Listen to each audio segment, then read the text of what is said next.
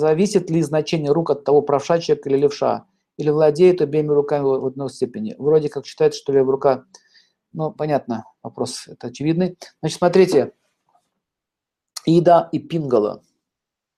В левую сторону входит прана, правую она выходит. Здесь находится огонь, здесь находится вода. Левая и правая сторона. Когда левша или правша – это работа мозга. Но воздушные потоки движутся все равно как положено. Человек может писать левой рукой, может писать правой рукой. Может это двумя, двумя руками можно писать, если хорошо потренироваться. Э, работа рук связана с мозгом. Но жизненные силы, потоки всегда движутся вот таким вот образом. Поэтому все равно мы будем смотреть, что с левой стороны Ида прошлое, Пингала будущее.